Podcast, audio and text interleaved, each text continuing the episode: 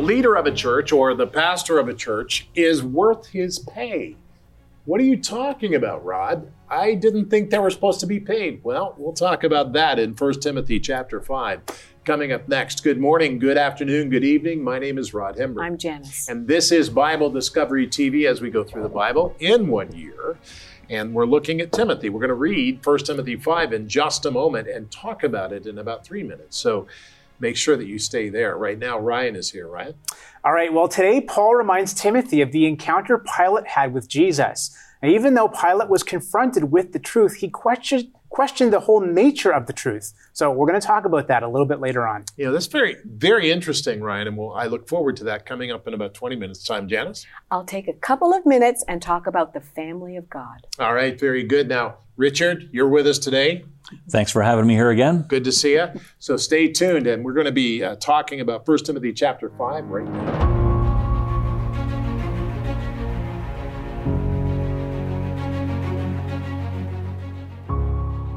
1 Timothy 5 17 through 25. Let the elders who rule well be counted worthy of double honor, especially those who labor in the word and doctrine. For the scripture says, You shall not muzzle an ox while it treads out the grain, and the laborer is worthy of his wages. Do not receive an accusation against an elder except from two or three witnesses. Those who are sinning, rebuke in the presence of all, that the rest also may fear. I charge you before God and the Lord Jesus Christ and the elect angels that you observe these things without prejudice, doing nothing with partiality. Do not lay hands on anyone hastily, nor share in other people's sins. Keep yourself pure.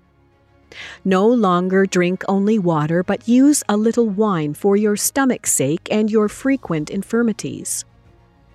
Some men's sins are clearly evident, preceding them to judgment, but those of some men follow later. Likewise, the good works of some are clearly evident, and those that are otherwise cannot be hidden. 1 Timothy chapter 5, verses 17 through 25.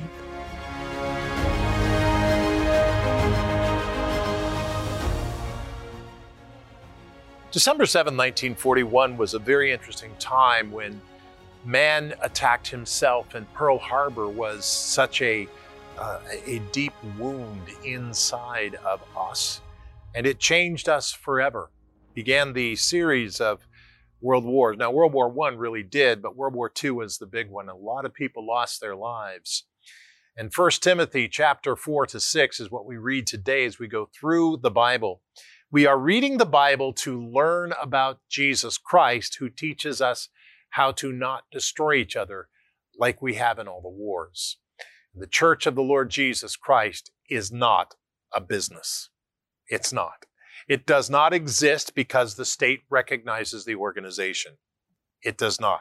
It is a church only because Jesus Christ saved the people who are in the church. Now remember that the church is not a building and it is not defined by its assets. The church of Jesus Christ, the Lord Jesus Christ, is made up of people who have the Holy Spirit working in them because they have committed their lives to follow the Lord Jesus Christ. You know, too many people today see the church as an organization. For unbelievers, that's expected. But for believers, it's a clear sign of ignorance.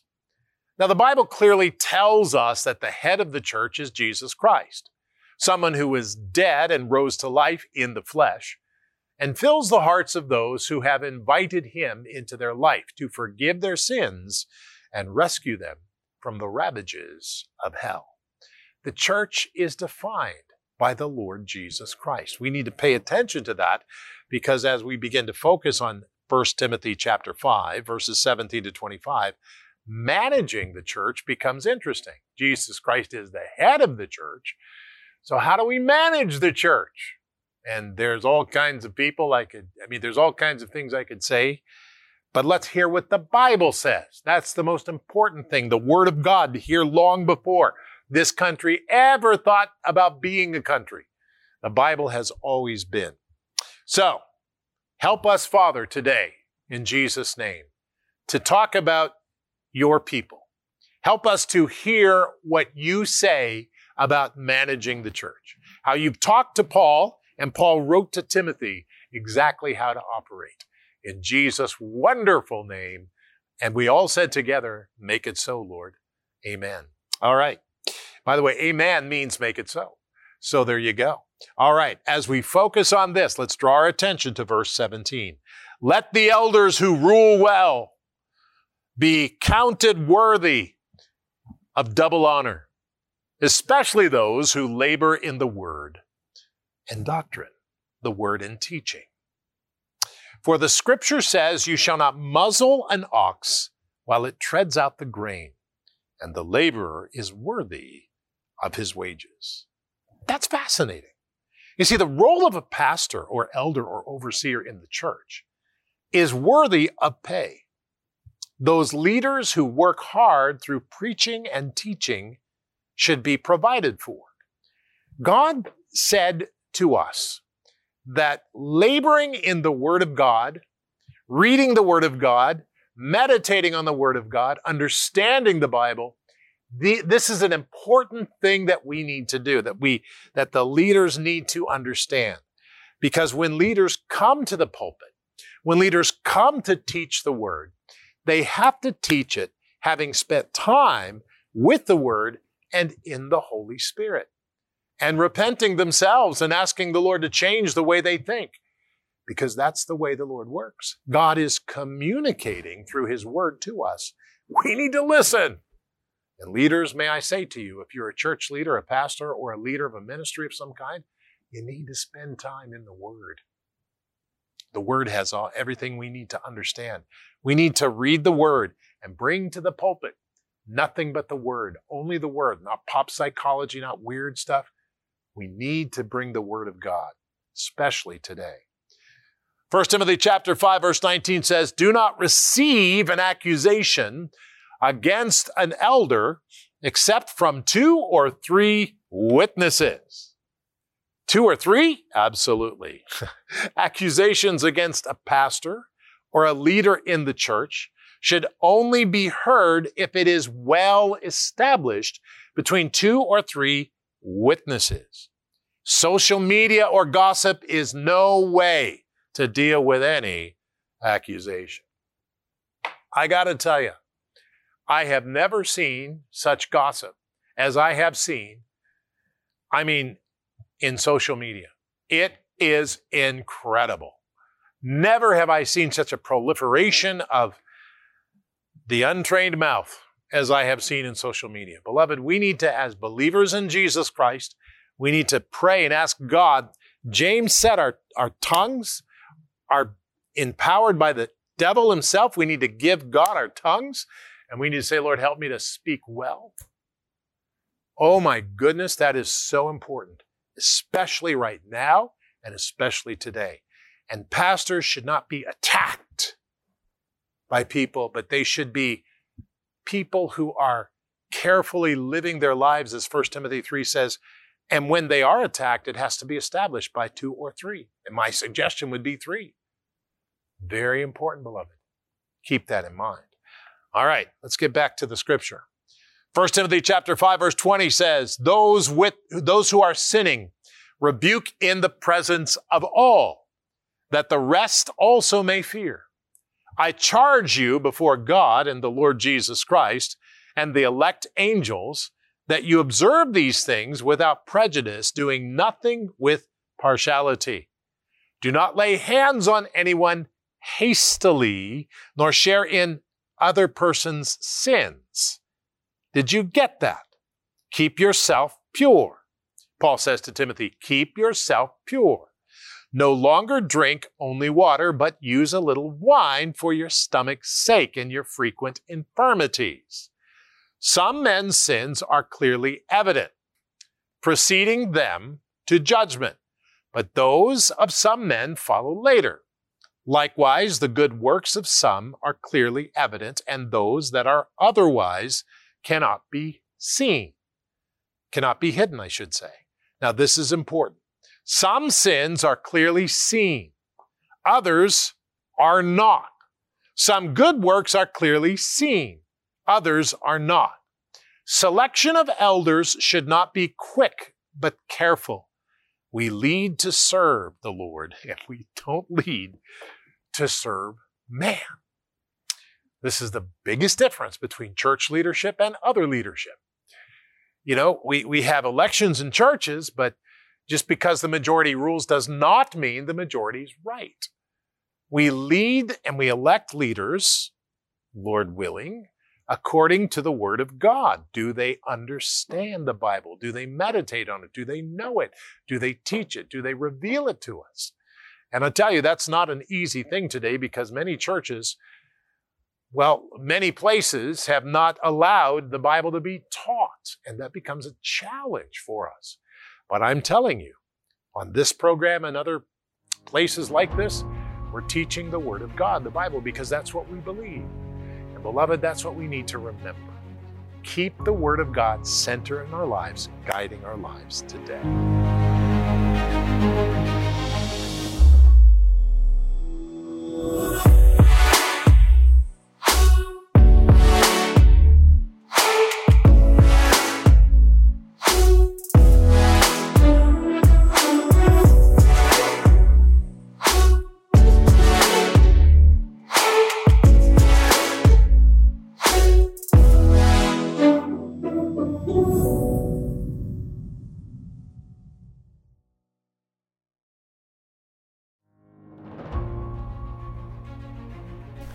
Welcome back to the program. Today we continue reading Paul's first letter to Timothy, and in chapter 6, verses 11 through 13, he writes this But you, man of God, flee from all this and pursue righteousness, godliness, faith, love, endurance, and gentleness. Fight the good fight of the faith. Take hold of the eternal life to which you were called when you made your good confession in the presence of many witnesses in the sight of God who gives life to everything, and of Christ Jesus, who, while testifying before Pontius Pilate, made the good confession I charge you to keep this command without spot or blame until the appearing of our Lord Jesus Christ.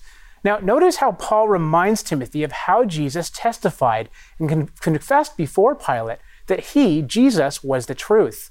Unfortunately, Pilate cynically questioned the whole nature of truth, saying, What is truth? Well, Pilate's response is the response of many people today as well, isn't it? People like this claim that there is no absolute truth, but the truth is whatever we make it. Now, at first, this might sound intellectual, but this claim is totally illogical and self refuting because what's being argued is that it is absolutely true that nothing is true. Now, that's obviously not right. The fact of the matter is that there is a such thing as absolute truth. The question is, what is that truth?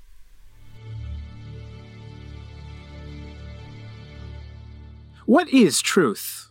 These famous words uttered by Pilate some 2,000 years ago during our Lord's trial are even more illustrative of the state of our world today. We live in a highly relativistic culture where truth can be whatever we make it. Your truth is your truth, and my truth is my truth. We've become a people who deny absolute truth and absolute authority. Of course, if Jesus had chosen to respond to Pilate's retort, or if Pilate had been willing to listen, we can be quite confident of his reply I am the way, the truth, and the life. Contrary to the wisdom of this world, which is utter foolishness in God's sight, there is a such thing as absolute truth and absolute authority, and his name is Jesus Christ, God in the flesh.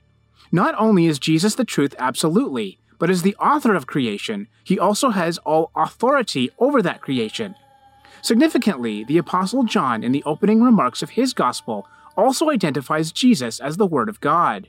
So if Jesus is the truth, the authority, and the Word of God, then by definition, the Word of God, the Bible, is also true and authoritative. Therefore, the whole of Scripture can and should be fully trusted and embraced, even when it flies in the face of the world's so called wisdom. Sadly, the church has far too often been willing to wane on biblical truths in order to satisfy worldly truths. But this is backwards. Rather than submitting the scriptures to the ideas of man every idea of man must come into complete submission to the Scriptures, because Scripture is authoritative and true. Indeed, many worldly so called facts have been overturned throughout history, but the Bible has remained in truth. God has said in His Word that the fear of the Lord is the beginning of wisdom and knowledge. Thus, rather than fearing men, may we only fear God and boldly and unashamedly stand firm on the Word of God, Jesus Christ, the chief cornerstone.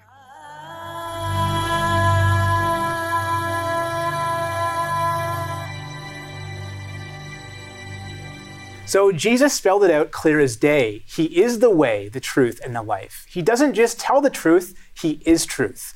Despite the claims of Pilate and those after him, there is a such thing as absolutes. The truth isn't what we make it, it's what God says it is. God has made his truths crystal clear in his word, and we as the church of Jesus Christ need to stand firm on those truths. This isn't the time for the body of Christ to be submitting to what the world says is or isn't true.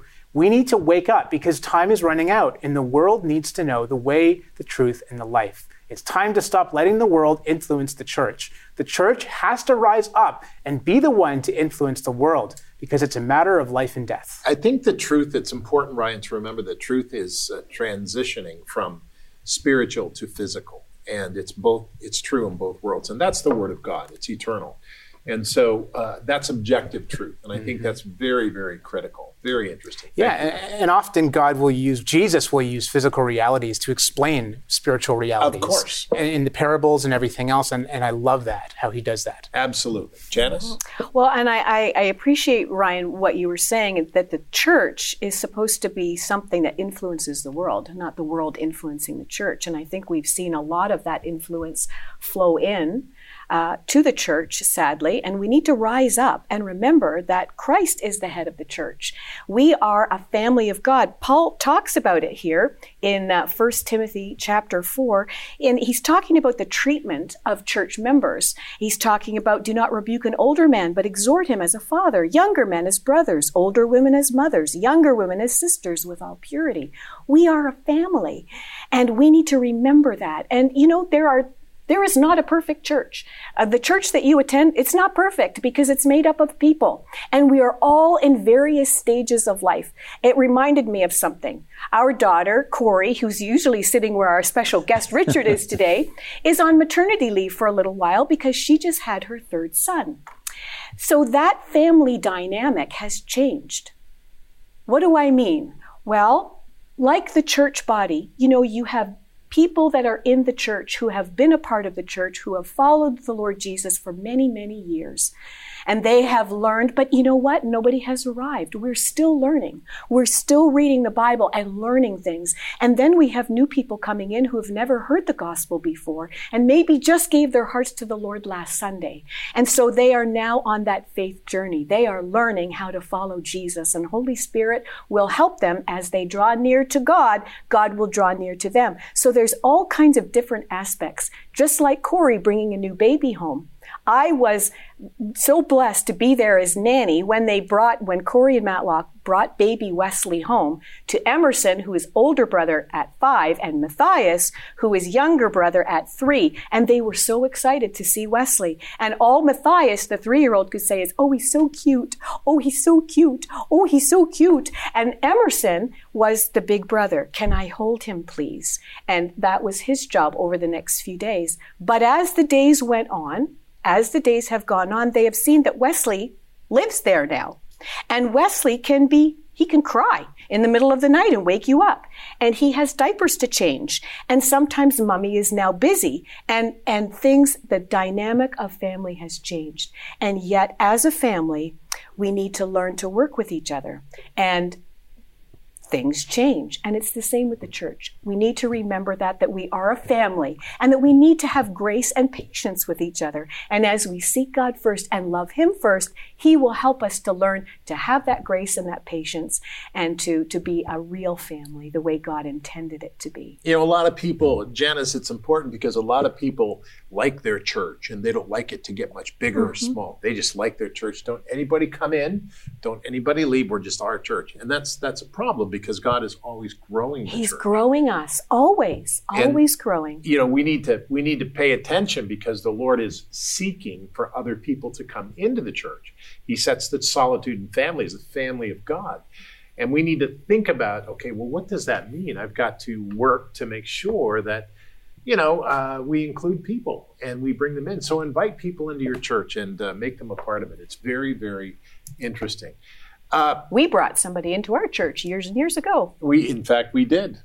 and he's sitting right here. he is with here us. and, and his name is richard and it was a great influence. Yes, for Creation Ministries International Canada. It's a great ministry. Welcome, Richard. Good to have you here. Glad to be back. Yesterday, we talked about your discovery and we talked about you learning how to explain the Bible and day. We talked about Yom. We talked Yes. about day in the Bible. Yes.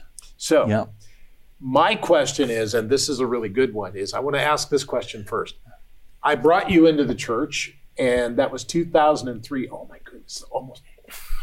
That's. Yeah. Do you realize how long that is? Yeah. That's like 20. I was going to say 10 year, almost 10 years. Wait, a minute, that's almost 20. It's almost Yeah, funny. it's It's 20 like years ago. 19 years ago. Mhm. 19 years. It's so funny how things. Anyway, uh, and and you came in and you did a seminar. All of that. Ryan, do you remember that? I, I do. I remember it very well because I mean, similar to you, I grew up in the church, and I was never really faced with questions about origins and and and the specifics of all all these things. So, Right. but I had started to kind of question myself. Well, did God use evolution? Did God use deep time? Did He use all of these things? And I Natural started questions. yeah, I Yep. started to question it because you know I, I I had read it so many times, and then it was a few years later I kind of tucked those things away. Then a few years later, you guys came to the church and you had an incredible conference and speakers, and it was like a light went on at that point.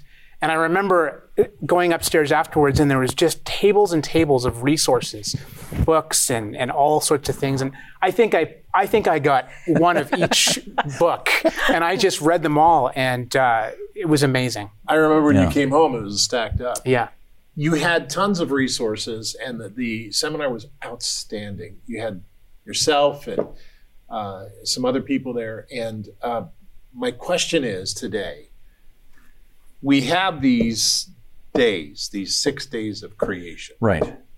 And it seems like such a quick time. Like God did that in 24 hours, like, or not 24 hours, but half that time. Like, what? That's so quick. And it's hard to believe because we're geared for, you know, a million years or two million years, and this happened. Another three million years, and plants came up. So, how did you deal with that, and how do you deal with the idea of dinosaurs being made in the world? and Yeah, with this is like I've yeah. got you know 40 minutes worth of content. Okay. Go for it. Um, there are many time statements in the Bible, and God often, um, uh, just thinking of time and so on, God often uh, uh, accelerates time. Uh, we, you can you can probably think of a number of different things where God He stopped the sun in one example, which means He stopped the rotation of the earth. Um, another instance, He sped up the fermentation process of grape juice, or initially water, and then grape juice, and then wine. And so there are many time statements in Genesis, and they're miraculous. God is operating, God is augmenting or adding to, if you like, the laws that He's put in place that govern the normal operation of His universe. And, but that doesn't mean that God at any point can't step in and modify those for a purpose. If God would do that, the Hebrews says that God is the same yesterday, today, and forever. And that's a good basis for doing science.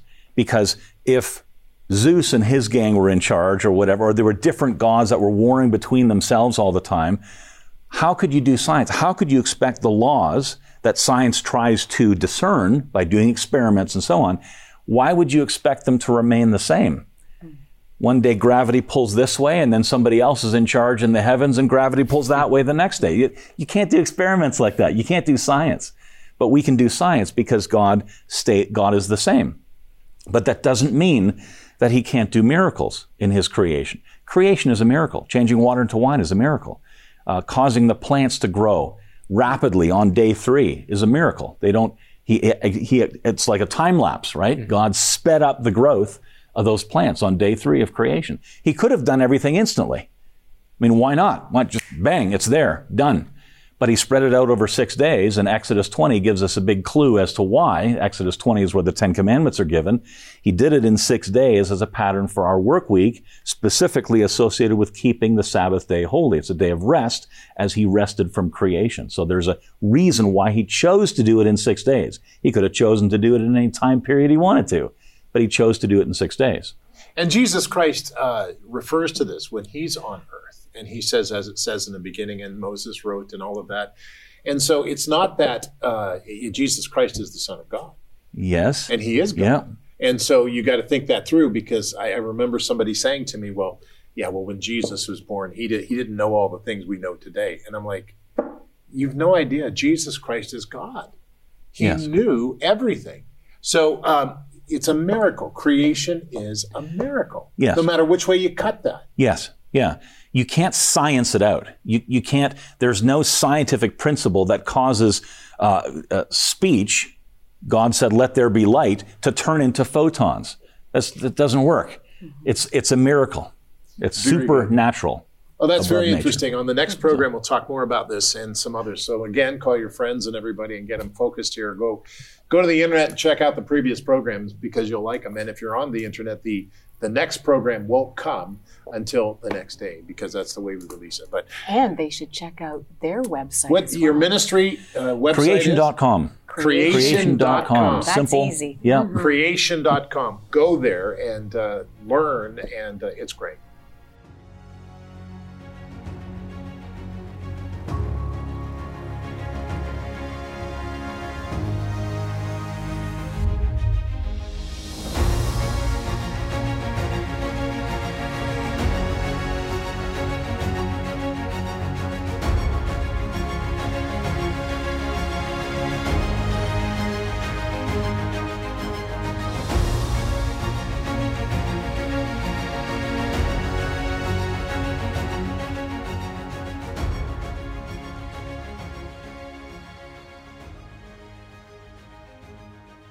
I want to encourage you wherever you're at in the world. Maybe you're in Europe, maybe you're in Africa, it doesn't matter. Maybe you're in Australia. Join us on Monday, Wednesday, and Thursday, 3:30 to 4:30 in the afternoon Eastern Time. And we're going to have a live prayer meeting. We do that on Facebook, YouTube, and we also do that on BibleDiscoveryTV.com. BibleDiscoveryTV.com. Right now, we pray, Lord, I pray for your church worldwide that we follow you by the power of your Holy Spirit. Amen.